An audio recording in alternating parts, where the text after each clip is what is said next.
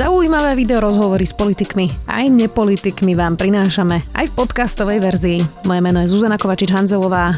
Vítajte pri relácii Rozhovory ZKH v audioverzii. Výmenu Igora Matoviča s Eduardom Hegerom nazval progresívno-liberálnym pučom, ktorého obeťou je expremier Matovič.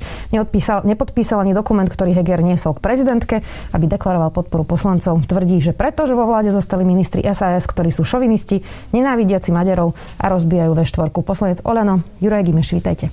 Dobrý deň, prejme, ďakujem za pozvanie. Pán poslanec, kto presne teda organizoval ten progresívno-liberálny púč, ktorého obeťou je Igor Matovič? Zoberme si celú túto e, genézu tohto prípadu dovozu Sputnika, pretože táto, e, tento dovoz bol vlastne tým spúšťačom e, tejto celej vládnej kríze, krízy. Pri takomto istom vítaní zdravotníckého materiálu, ktorý vítal ešte vtedy premiér Pellegrini s Denisou Sakovou, nikto sa, sa nikto neozval, nikto to nebral ako, ako hybridnú vojnu. Rovnako tak nikto nekritizoval Sulíka, ktorý, sa, ktorý si robil selfiečka pred čínskym dopravným lietadlom, ktoré doviezlo e, na jar zdravotnícky materiál. Ale e, obrovský problém nastal až dovozom Sputníka, keď to isté, čo urobili títo spomínaní páni, urobil minister zdravotníctva a vtedy pán premiér Matovič. A vnímam aj e, obrovskú vlnu hejtu, ktorá sa zniesla na tento dovoz aj zo strany liberálnych médií, na denníka N, a vnímam aj nadprácu prezidentského paláca e, v celej tejto kauze. Čiže prezidentka mohla spoluorganizovať ten progresívno-liberálny puč? Uh, hovorím, tvrdím to, že e, pani prezidentka sa v tejto vládnej kríze správala tak, ako by ešte stále člen progresívneho Slovenska. Ako by mala motiváciu? To sa musíte opýtať pani prezidentky, akú má, akú má motiváciu.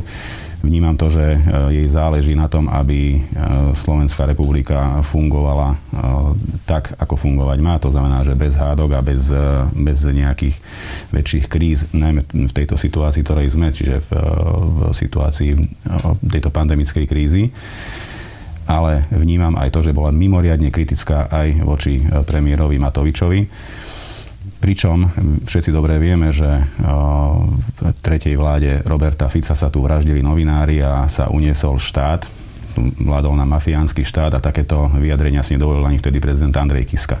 Čiže toto vnímam ako nadprácu. Inak, keď už pri tom fungovaní tej novej vlády, pozrime sa na to, ako funguje vlastne po minister financí Igor Matovič, že odcestoval na stretnutie do Moskvy, neschválila to vláda, nikto nevie z akého titulu roku je vlastne minister financí o Sputniku s ruskou stranou. Toto naozaj už tak vyzerá, že Igor Matovič je neriadená strela, alebo sa milím? Ja to takto nevnímam. E, Igor Matovič bol ten, ktorý zariadil dovoz e, vakcíny Sputnik V a ja to vnímam tak, že išiel tam ako bývalý premiér, ako ten, ktorý tam má tieto kontakty, išiel dotiahnuť celú túto, celú túto vec dokonca, pretože my sme mali zazvonených 2 milióny kusov týchto vakcín a namiesto toho, že by sme my s nimi začali očkovať ľudí, my s nimi očkujeme morčata a som presvedčený aj o tom, že motiváciou toho bolo aj to, aby sme neprišli o tieto ďalšie vakcíny. A veľmi ľutujem, že, že táto situácia je taká, aká je, pretože my si my si musíme uvedomiť jednu vec, že nejaká vakcína je lepšia ako nejaká vakcína. Sme pozadu, čo sa týka priemeru e, očkovanosti v Európskej únii a jediným východiskom z tejto krízy je e, očkovať čo najrychlejšie a čo najväčší počet obyvateľov. Rozumiem. Ivan Korčok sa dnes dozvedel od veľvyslanca v Budapešti, že zajtra Igor Matovič sa chystá aj do Maďarska. Opäť nemá mandát schválený vládou, nie je jasné, za koho rokuje, ani teda s kým a prečo. Toto by ste teda nazvali ako? Toto by som nazval ako e, súčasťou boja proti tomu, čo hovoril e, pán minister Korčok, že je to hybridná vojna. Tak e, ak je dovoz Sputnika hybridnou vojnou, tak potom čo je dovoz Pfizeru a ostatných vakcín, ktoré, s ktorými oni problém nemajú. Takže táto cesta do Budapešti je tiež súčasťou toho, tohto celého balíka, aby sme vedeli začať očkovať čím skôr a čím väčší počet obyvateľov. Maďarsko? Dozviete sa. Skúste mi naznačiť, čo s tým Maďarsko. Veď my máme predsa svoj národný šúkol, ktorý povedal, že im chýba 80% dokumentácie, aby vôbec vedeli overiť tie šarže, že tie šarže spolu vlastne nesúvisia, že to nie sú tie šarže z Lancetu. Ako nám v tom pomôže Maďarsko a Viktor Orbán? Uh, Maďarsko je jednou alebo jedinou e, krajinou Európskej únii, ktorá uh, masívne očkuje východnými vakcínami.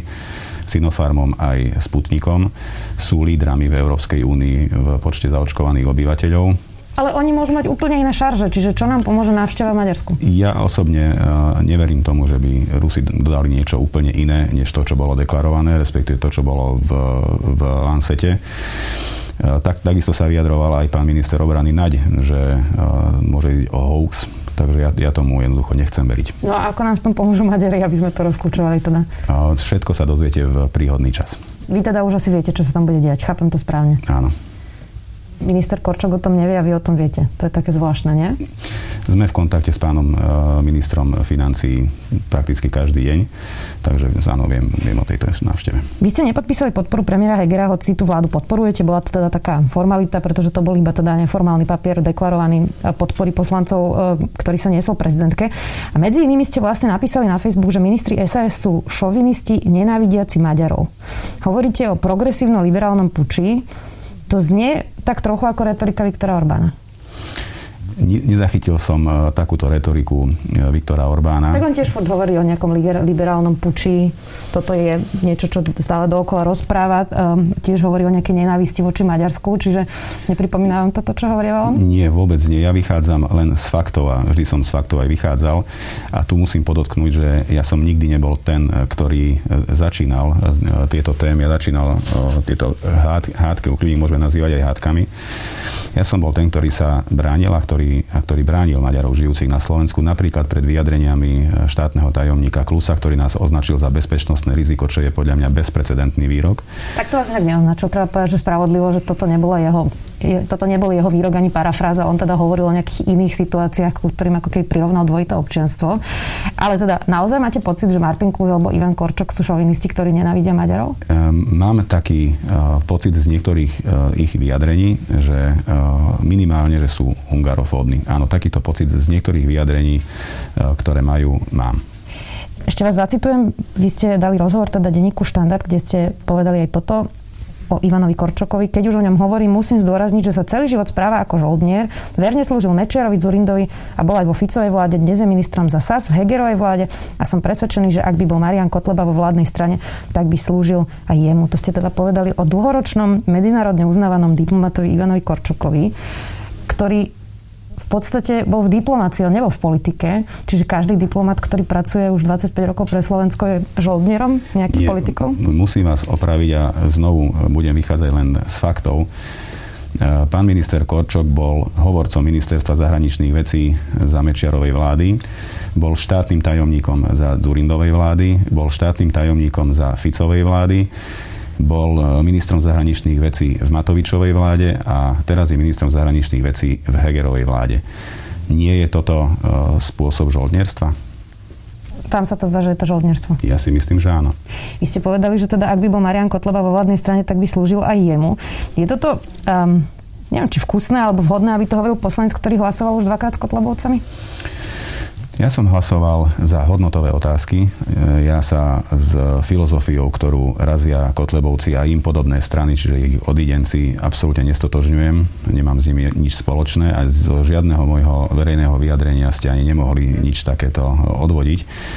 Ja som hlasoval dvakrát v hodnotových otázkach, pretože skutočne si myslím, že v tradičnej rodine by mal byť e, otcom muž a matkou matka, či asi matkou žena a zároveň e, za jednu z najpodstatnejších hodnotových otázok alebo najpodstatnejších hodnôt, e, ktoré by sme mali chrániť, je aj život. A ja som zahlasoval len za tieto dva zákony, preto aby to som vyjadril... ale hlasovali ste s Kotlebovcom. Hlasoval som za tieto dva zákony, áno. Vy ste povedali teda v kontexte toho, že Ivan Korčok podľa vás rozbíja V4 uh, vlastne tieto výroky. Uh, naozaj máte pocit, že rozbíja V4, keď vlastne Viktor Orbán naozaj je v ostrom konflikte s Európskou úniou, decimuje právny štát, súdnictvo, opozíciu, slobodnú žurnalistiku a novinárov. E, či nás to teda tá V4 momentálne naozaj v tejto situácii neťaha niekam, kam by sa Slovensko možno teda nechcelo dostať? Ja, ja to vnímam presne opačne, pretože ak chce byť Slovensko e, silným štátom Európskej únii, na ktorého názor dajú a ktorý názor budú, ktorého názor budú počúvať, tak by malo byť silným partnerom vo V4. Je to e, logické, že 5 miliónov obyvateľov nemôže mať taký istý hlas ako 65 miliónov obyvateľov a preto vnímam e, dosť kriticky slova pána ministra, ak povie, že V4 by nemal byť politický blok, ale ekonomický blok. A spomenieme si, akú slúžbu službu urobila V4, pokiaľ ide o migráciu, pretože to bola práve tá, ktorá vytvorila ochranný val v rámci Európskej únie kde sme sa vlastne e, zabránili týmto migračným kvótam aj pomocou alebo len s pomocou V4. Čiže ak hovoríme o tom, že my, naše miesto vo, vo V4 nie je, tak to nie je pravda. Ale naše... to Ivan Korčok nikdy nepovedal. On je veľmi skúsený diplomat, čiže natvrdo to nepovie, ale tie vyjadrenia smerujú k tomu, napríklad to, ktoré som spomenul, aby sme, aby sme z tejto V4 vycúvali. Ale poviem aj ďalší príklad, a to je e, budovanie e, Nord Streamu 2. Veď ten vyslovene poškodzuje Strednú Európu, poškodzuje Slovensko. A Ivan Korčok je na strane Nemecka v tejto téme a na druhej strane kritizuje Rusko za, za Navalného, ale ešte nikdy sa nevyjadroval voči e, Nord Streamu 2, že je to, že je to pre, nás, e, pre nás nevýhodné. Čiže toto sú, toto sú veci, ktoré, ktoré jednoducho si jednoducho budeme musieť e, upratať. Rozumiem, ale pán poslanec, prečo by sme my chceli byť teraz v nejakej úzkej spolupráci so štátom, ktorý sa naozaj odkláňa od právneho štátu a od princípov, na ktorých je založená aj naša republika, ale aj Európska únia. Veď predsa V4 to nie je ako keby väčšie, väč, väčšie zoskupenie a zároveň, veď môžeme mať teraz pár rokov ako keby ekonomické nejaké väzby, potom keď sa možno Viktor Orbán buď teda zmení svoj prístup k právnemu štátu, alebo ho niekto možno vo voľbách porazí, to uvidíme, či to vôbec je možné, e, tak sa to potom zase zmení. Viete, pani redaktorka, ja nechcem e, e, vyznieť ako, ako obhajca e, Viktora Orbána, ale jednu vec, znovu sa budem hovoriť len o faktoch, jednu vec musíme zdôrazniť. Strana Fides pod vedením Viktora Orbána je najúspešnejším politickým projektom v novodobej histórii Maďarska. Trikrát vyhral po sebe voľby s ústavnou väčšinou, čiže je zjavné, že niečo robí asi dobre a, a Maďarom to vyhovuje. A ak niekto hovorí o tom, že e, tam, sa tam decimuje opozícia, tak to absolútne nie je pravda, veď e, momentálne sú e, opozičné strany, ak sa teda spoja, majú rovnaké preferencie alebo len o čosi nižšie ako vládna strana Fides. Veď najsilnejší týždenník je protivládny, najsilnejší denník je protivládny, najsilnejšia televízia je protivládna. To, Takže, to, teraz neviem, že o čom presne hovoríte. Hovoríme o Maďarsku. Hovoríme o Maďarsku. Ktorá televízia je protivládna? RTL klub. Tu vnímate ako protivládnu? No ja samozrejme. Je to opozičná televízia. Čiže e, to, to, že tam nefunguje opozícia a že opozícia nemá priestor na, na vyjadrovanie, tak to absolútne nie je pravda. V akej situácii sú Maďari na juhu Slovenska je do veľkej miery spôsobené aj tým 11-ročným pôsobením strany Most Hit, povedali ste opäť pre denník štandard. V akej konkrétnej situácii sú teda Maďari na juhu Slovenska? O akej situácii ste hovorili? Lebo mohlo by sa tak navonok zdať, že máme tu po dlhých rokoch pokoj medzi Slovákmi a Maďarmi, že tu teda e, spolu nažívame naozaj až, až harmonicky, čiže, čiže v akej situácii sú podľa vás po 11 rokoch pôsobenia strany Most Hit Maďari? No nie, hlavne, že nie v dobrej. Toto moje vyjadrenie je treba vnímať v kontexte toho, eh, že eh, tu budem musieť veľmi ostro vystúpiť proti slovám pána Bugára, ktoré povedal nedávno v televízii Teatri, že jemu sa podaril za tých 10 rokov zázrak. Nie je to pravda, pretože ak pálčivé témy, ktoré eh, ešte stále medzi nami vyriešené nie sú, napríklad dvojité občianstvo, napríklad zákon o Slovenskej národnej rady o urýchlenom odoberaní podhospodárskeho majetku Nemcom, Maďarom a zradcom slovenského národa a kolaborantov, keď tento zákon, na základe tohto zákona sa ešte stále odoberá majetok v roku 2020 sú je viacero prípadov, na ktoré som upozornil. Ak neotvára témy, ktoré, ktoré by eventuálne mohli vyvolať vážne na obidvoch stranách, to nie je zázrak, to je zrada. A takúto zradu on spáchal na, na Maďaroch hneď dvakrát.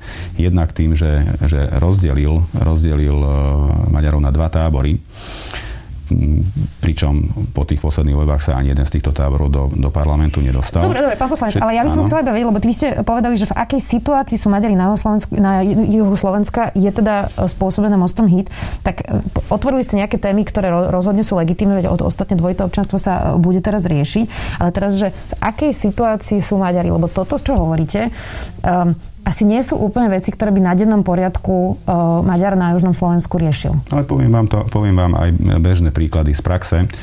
Veď e, ja som si dával robiť e, štúdiu o tom, že aké investície smerujú do štátnych nemocníc na juhu Slovenska a, a, a inde, tak som zistil, že napríklad v roku 2017 išlo do južných, južnoslovenských nemocníc 0 eur investícií.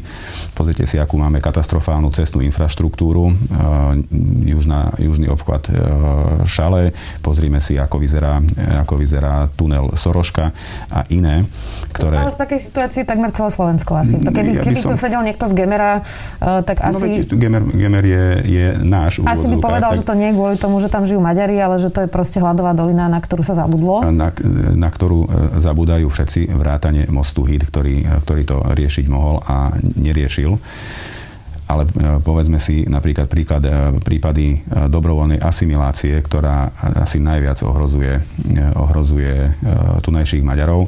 Ja sa až obávam toho čísla, ktoré vzíde zo ščítania obyvateľov pretože aj ten spor o identitu, ktorý sme, ktorý sme viedli, bol vlastne o tom, 10 rokov sa tu hovorilo o tom, že nie je podstatné byť Maďarom, je podstatné byť občanom a toto e, mnohých mladých ľudí dokonca aj odrádzalo od toho, aby... Inak k tomu sa ešte dostaneme, hmm. ale chcela by som ešte ukončiť práve e, túto tému, o ktorej sme hovorili aj v kontexte toho Bela Bugara, lebo teda on vlastne naznačuje dlhodobo, že vlastne upokojil tie vzťahy po tom, čo naozaj sa tu vyťahovala maďarská karta, bol vo vláde Jan Slota, ktorý naozaj mal protimaďarské výroky a, a, a bolo to tu naozaj vypeté. Vy teraz torpedujete nominantov SAS a hovoríte, že sú šovinisti a nenávidia Maďarov. A ja mám teda taký pocit, že momentálne teda rozduchávate tie vášne skôr vy. Nie, absolútne nie. Ja len otváram témy, e, ktoré Bugár za 11 rokov neotvoril, len preto, aby mohol byť za toho dobrého Maďara. Ja sa absolútne nečudujem vášmu názoru, lebo ten je vo, väčšinovej slovenskej populácii uh, uh, dosť často presne takto e, identifikovaný, že Bugár bol ten, ktorý upokojil e, váše. On ich neupokojil, on ich jednoducho neotváral tieto témy. On, e, jemu bolo úplne jedno, že Maďari sú ešte stále druhoradými občanmi tejto krajiny. A vždy, keď takáto téma príde na rad, ktorú otvorím ja, ale vždy len s tým, že sa bránim, veď napríklad odoberanie poľnohospodárskeho majetku pod D4R7 alebo ten spomínaný Bardejovský prípad občana Maďarska, otvoril štát, nie ja. Ja som sa tomu len bránil. Pokiaľ išlo o, o diskusiu o dvojitom štátnom občianstve, ja som bránil legitímne záujmy niekoľkých e, tisícov ľudí, ktorí by si chceli z citových historických, jazykových alebo etnických väzieb zobrať maďarské štátne občianstvo a na to mi štátny tajomník povie, že sme bezpečnostné riziko, že preto to nepovolí.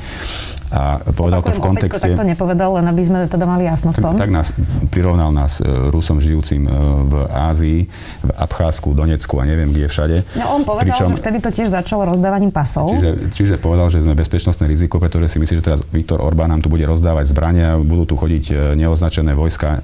Proste to sú blúdy. Veď sme v Európskej únii, sme v NATO tých občanov nie je toľko, koľko si e, možno to oni predstavujú. Ale to, čo ma najviac zaráža, je to, že e, v roku 2019 aj v roku 2018, keď Martin Klus predkladal tento zákon e, do parlamentu ešte ako opozičný poslanec, tak sa chcel vrácať k, k tej zákonnej úprave spred roka 2010. Mohol zmeniť názor, ale teda, vy ste povedali, že Maďari sú stále druhoradými občanmi. Vy sa, cítite, vy sa cítite ako druhoradý občan na Slovensku?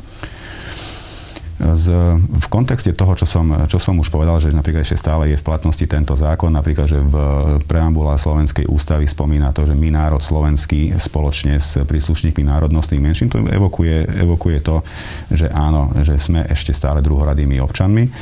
Potom uh, tie, sú, uh, do toho vstupujú tie, uh, tie investície, neexistujúce investície do, do južných regiónov.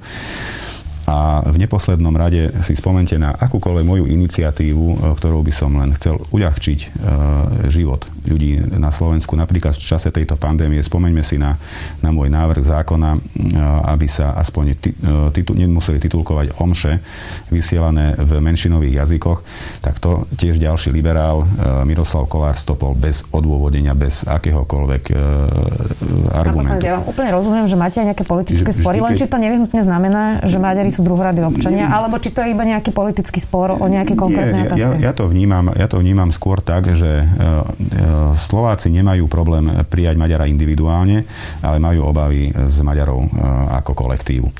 Toto vnímam aj v kontexte napríklad toho môjho druhej, druhého pokusu o, o historické zmierenie alebo čiastočné historické zmierenie Slovákov a Maďarov, aby sme 12. apríl vyhlásili za pamätný deň všetkých nespravodlivo vysťahovaných a odlečených občanov, čo tiež zastavila Saska tiež ústami e, štátneho tajomníka Klusa, ktorý, ktorý tvrdil to, že sa to nedá urobiť bez e, reflexie Maďarska a nedá sa to urobiť, e, respektíve považuje tieto udalosti, ktoré sa udiali po vojne za, za komplex a nedá, nie je ich možné vytrhovať. Čiže on vlastne legitimizoval Benešové dekrety a ten zákon, ktorý som spomínal. Čiže toto sú všetko jasné fakty a to sú jasné, jasné princípy, na, na základe ktorých tieto slovenské strany e, idú. Čiže ak je treba niečo urobiť pre Maďarov, tak vtedy nie. Rozumiem. Máte zo sa spory aj kvôli zákonu o dvojitom občianstve a ten pritom inak predkladá váš minister vnútra za Olano. Potom ste sa stretli na území Slovenska s maďarským ministrom zahraničných vecí a rozprávali ste sa o našej slovenskej vnútroštátnej legislatíve. Hoci teda slovenský minister zahraničných vecí Ivan Korčok avizoval, že tú návštevu pána Siarta si neželá. To sa vám zdá normálne, že radový poslanec rokuje s ministrom iného štátu na našom území o vnútroštátnej legislatíve? No a znovu uh, musím povedať pravdu, ako sa to celé udialo, pretože pán minister Korčok aj túto návštevu využil na to, aby si z celej sily kopol do hnutia Oľano a do vtedy ešte premiéra Igora Matoviča.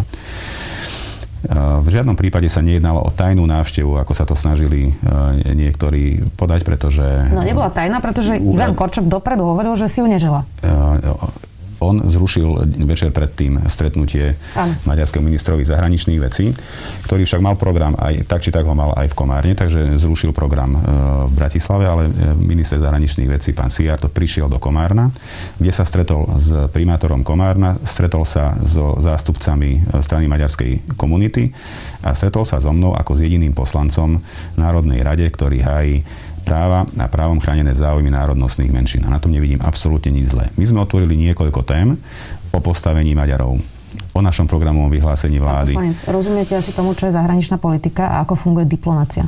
Rozumiem tomu veľmi dobre, Toto ale... porušenie princípov diplomácie, ktorú na Slovensku máme a je pri najmenšom zvláštne, že sa minister zahraničných vecí stretne s jedným poslancom na napriek tomu, že s tým minister nášho štátu nesúhlasí a riešia aj, nie len, máte pravdu, ale aj vnútroštátnu legislatívu, ktorá je naozaj citlivá o dvojitom občianstve.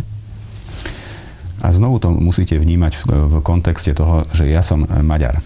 Čiže keď sa maďarský minister zahraničný... Ste občan. E, som občanom Slovenskej republiky ale som Maďar. Uh-huh. A toto by sme tiež mohli túto tému otvoriť, pretože už raz a navždy by sme si mohli povedať, že my nie sme Slováci s maďarskou národnosťou, ale my sme Maďari presne takí istí, ako žijú v Maďarsku.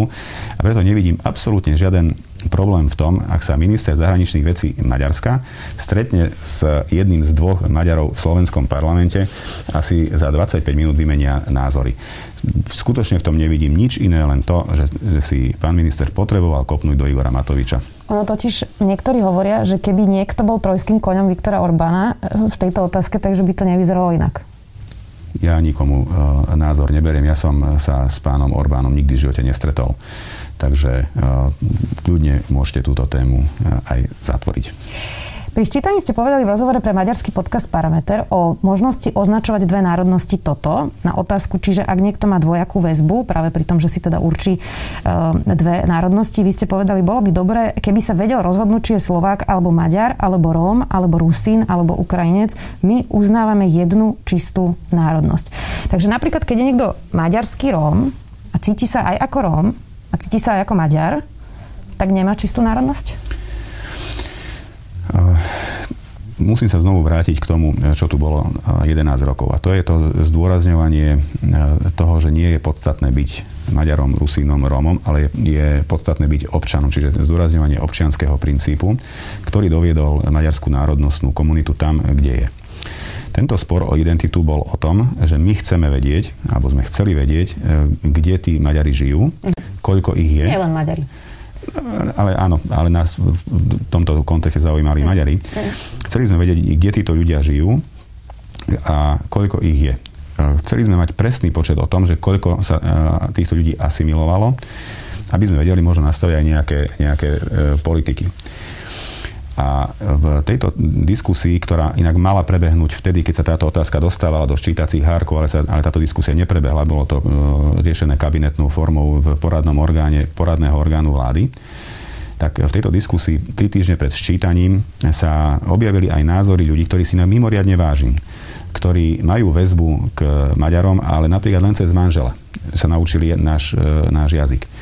Ale títo ľudia nie sú Maďarmi, pretože nikdy ako Maďar necítil, nikdy ako Maďar nežil, ne, nepozná našu kultúru, nepozná našu históriu, čiže na ňu sa nemôžeme pozrieť ako na Maďara.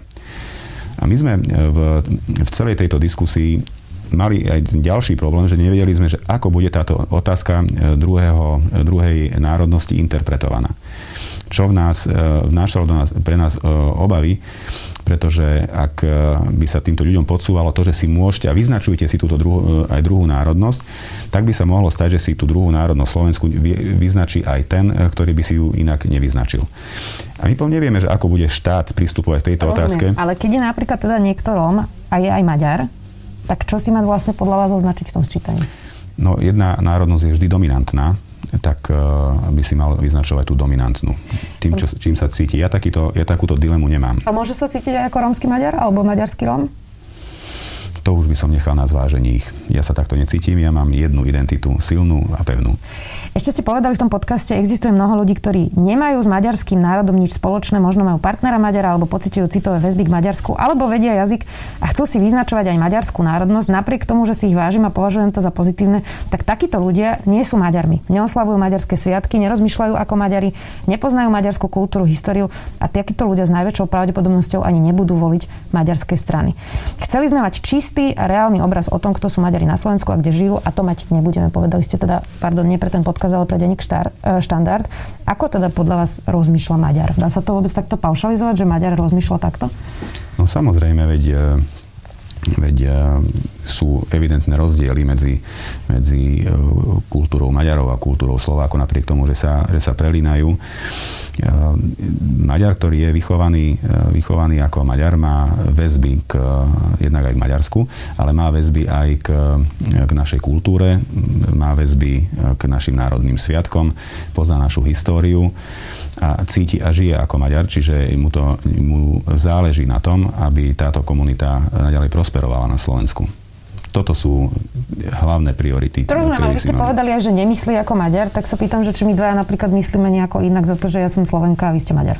No, v tomto rozhovore sme, e, sme sa už e, nezhodli viackrát. Ale to by sme sa mohli nezhodnúť aj nie kvôli ale nie, pre, nie, pretože e, na to som upozornil, že väčšinový národ má možno nejaké predsudky voči, voči Maďarom a si rozmýšľajú úplne inak. Napríklad aj v tejto otázke, že aký tu bol pokoj. Takže my to takto nevnímame, lebo keby, keby mal pán Bugár Pradu, tak je so 6 alebo so 7 percentami v parlamente a nie je stranou, ktorá skončila z 20,05. Mimochodom, ja sa teda priznám, že nemám absolútne žiadne uh, predsudky k Maďarom. Dúfam, že ani nemáte taký pocit. Nie, vôbec nie. Uh, priznám sa, že pri oboch týchto výrokoch, ktoré som teraz hovorila, ma trochu myklo pri slove čistá čistý obraz, chcete mať čistú národnosť. Či to nie je trochu taký slovník, ktorým operujú niekedy extrémisti? Absolútne nie. Možno som, možno som e, to slovo použil e, v zlom kontexte, ale absolútne ja mám k extrémizmu strašne ďaleko. Vy ste povedali, že nie ste veriaci, nechodíte do kostola, ale ste teda konzervatívec. Um, to ste hovorili aj pri tých hodnotových otázkach. Boli ste teda jeden zo 17 poslancov, ktorí hlasovali s Kotlobovcami už niekoľkokrát. Naposledy pri tom definovaní, že rodičmi má byť, teda ako ste hovorili, muž a žena a matka a otec teda. Um, Viackrát sa riešilo, že či vlastne s tými hlasovaniami neporušujete koaličnú dohodu. E, skúste mi vysvetliť, že prečo, keď máte vlastne voľnú ruku na predkladanie takýchto zákonov v koalícii, musíte napríklad s Kotlebovcami hlasovať za nejaký ich návrh, keď vy ho môžete sami predložiť a neporušovali by ste tým žiadnu koaličnú dohodu, že, že hlasujete s opozíciou. Áno. Takto to aj, aj v budúcnosti bude. Pokiaľ ide o, o ochranu života, tak ja sa pamätám, že vtedy myslím, že boli štyri zákony naraz predložené e, na tú istú, na tú istú schôdzu a e, niekoľko z nich sa stiahlo a, alebo tá rozpráva bola zlúčená uh-huh. o, o, týchto, e, o, o týchto dvoch bodoch, ktoré tam ostali, čiže a za okolností to boli predkladatelia Kotlebovci. Chcel som aj takto deklaratórne vyjadriť svoj postoj k ochrane života. Čiže to je k tomu prvému hlasovaniu. Uh-huh. Inak Eduard Heger to bol minulý týždeň a hovoril, že on by to teda nerobil a že vám to aj vysvetloval, pretože vy predsa deklarujete postoje svojim životom a nie nejakým hlasovaním s kotlebovcami. Nesúhlasíte? Súhlasím aj s tým, ale viete, reči sa hovoria a chlieb sa je, takže je to čierne na bielom. A pokiaľ ide o to druhé hlasovanie, tak priznám sa, že my sme sa na poslaneckom klube eh, Hnutia Ojano bavili o tejto definícii, že otcom je muž a matkou žena. Iba, že viete, že my, my sme, pokiaľ ide o, o predkladanie poslaneckých návrhov, dosť limitovaní našou koaličnou zmluvou. Najprv to musí schváliť klub, potom, potom koaliční partnery, potom koaličná rada. Čiže je to dosť dlhavý proces a táto diskusia vlastne aj zastala. To bolo pred troma mesiacmi a keď tento návrh prišiel do parlamentu, tak som tiež považoval za, za nutné zdôrazniť, že áno, za, za takúto tradičnú rodinu ja zahlasujem. Ale opakujem, a toto považujem za veľmi dôležité zdôrazniť, všetky tie ostatné zvrhlosti, ktoré boli popísané v, v, v dôvodovej správe, mm-hmm. tak tie odmietam. Za tie by som nikdy v živote nehlasoval. Tie by, ak by to prešlo do druhého čítania, by odtiaľ by vypadli. Hlasoval som len za túto jednu vetu, za nič iné. Rozumiem. Treba to, ale je moja otázka. Keď hovoríte, že hodnotové otázky a hodnoty, uh, viackrát ste v tomto rozhovore povedali, že s extrémistami nemáte nič spoločné, že nevyznávate ich hodnoty, tak potom prečo zrazu pri takejto otázke ste ochotní dať nejakú časť tých hodnot preč a hlasovať s fašistami? No preto, lebo to nikto z koalície nepredložil. Ale vy to môžete predložiť. Teraz som vám vysvetľoval, že aký je, aký je postup pri predkladaní, eh, pri predkladaní zákonov. Ak, ak, by, ak by túto moju iniciatívu nepodporil jeden z koaličných partnerov, čiže by ju vetoval, a aj napriek tomu by som ju predložil do, do plena, tak by som porušil koaličnú zmluvu, čo robiť nechcem. A pri hlasovaní s opozíciou neporušujete koaličnú zmluvu? Sú to hodnotové otázky, tedy máme voľnú ruku. Ale nie pri hlasovaní s opozíciou, nie? To je práve to, na čom sa sporíte, že čo je vlastne v tej koaličnej dohode? V, my si to interpretujeme tak, že máme, máme voľnú ruku. To isté bolo deklarované aj pred týmto hlasovaním. E, veľa sa hovorí o vás aj v kulároch pri spájaní maďarských strán. Vidíte tam svoju budúcnosť? Som e, členom e, poslaneckého klubu Hnutia Oľano, som koaličným poslancom, na tom sa nič nemení. Hájim záujmy e, národnostných komunít v súčasnom parlamente pod farbami Oľana. Chápem správne, že ste mi nepovedali nie? Ja povedal som to, čo je realita a čo realitu bude. Čo si slúbujete od toho spojenia? Je to nejaké zmierenie vlastne práve toho rozdelenia maďarských strán? Um, a ako, bude, ak, ako by malo mať vlastne nejakú hodnoto, hodnotové zázemie vlastne táto strana, lebo je tam aj teda liberálnejšie, ako ste hovorili Most Hit, aj konzervatívnejšie SMK, čiže bude to nejaký taký mix, alebo ako to má chápať správne ten, ako ste hovorili, uh, väčšinový obyvateľ, ktorý niekedy nerozumie. Tak. E, vítam, vítam e, to, že sa tieto tri strany dokázali spojiť, pretože jednak v jednote je sila, ale zároveň som aj, som aj veľmi nešťastný z toho, že hneď po, po tom spojení taktovku nad touto spojenou stranou e, prevzali presne tí, ktorí boli z politiky vyhnaní. A to je pán Bugár a pán Šojmoš, ktorí začali hneď e, unisono tvrdiť, že táto strana nemôže byť e, konzervatívna, táto strana nemôže byť maďarská, táto strana sa má emancipovať od Maďarska, čo je rovno, môžem povedať, že to je cesta do pekla, pretože práve táto politika bola voličmi odmietnutá. A druhý, druhý problém vidím v tom, že e, politici týchto zlúčených strán e, tvrdia to, že je nutné sa dostať do parlamentu. Uh-huh. Toto samozrejme nutné je, ale toto nemôže byť ich cieľom. Toto môže byť len prostriedkom na to, aby, e, aby sa dosahovali ich vízie, aby sa pozdvihli tieto regióny, aby sa vyriešili palčivé otázky, ktoré napríklad nestihneme vyriešiť my.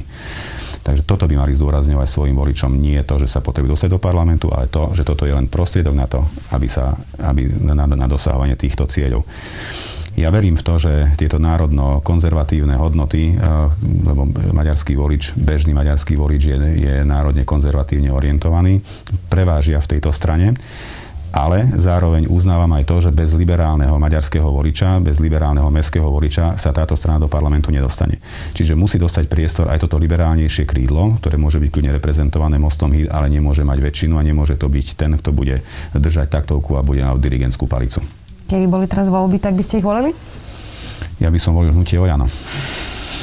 Rozumiem. Ďakujem vám veľmi pekne, že ste si našli čas. Poslanec za Olano, Juraj Dimeši, ďakujem. Ďakujem pekne. Počúvali ste podcastovú verziu relácie Rozhovory ZKH. Už tradične nás nájdete na streamovacích službách, vo vašich domácich asistentoch, na Sme.sk, v sekcii Sme video a samozrejme aj na našom YouTube kanáli Denníka Sme. Ďakujeme. Sme dve. Dve herečky. Jana Kovalčíková z prvej divadelnej scény, Alena Libiaková z undergroundovej nezávislej scény. divadlo DPM, Uhol 92, divadlo 100. Vieme, no. Komentujeme správy z domova aj zo sveta bez ostychu a zábran, no hlavne pre dobrú náladu. Víkendový podcast Mimoza sa vám pokúša priniesť pozitívny a miestami dekadentný pohľad na život. Môže inšpirovať a motivovať ako bublinky s pomarančovou šťavou na obed. Skúste to s nami na webe Denníka Zme alebo vo všetkých podcastových aplikáciách každú Každú sobotu.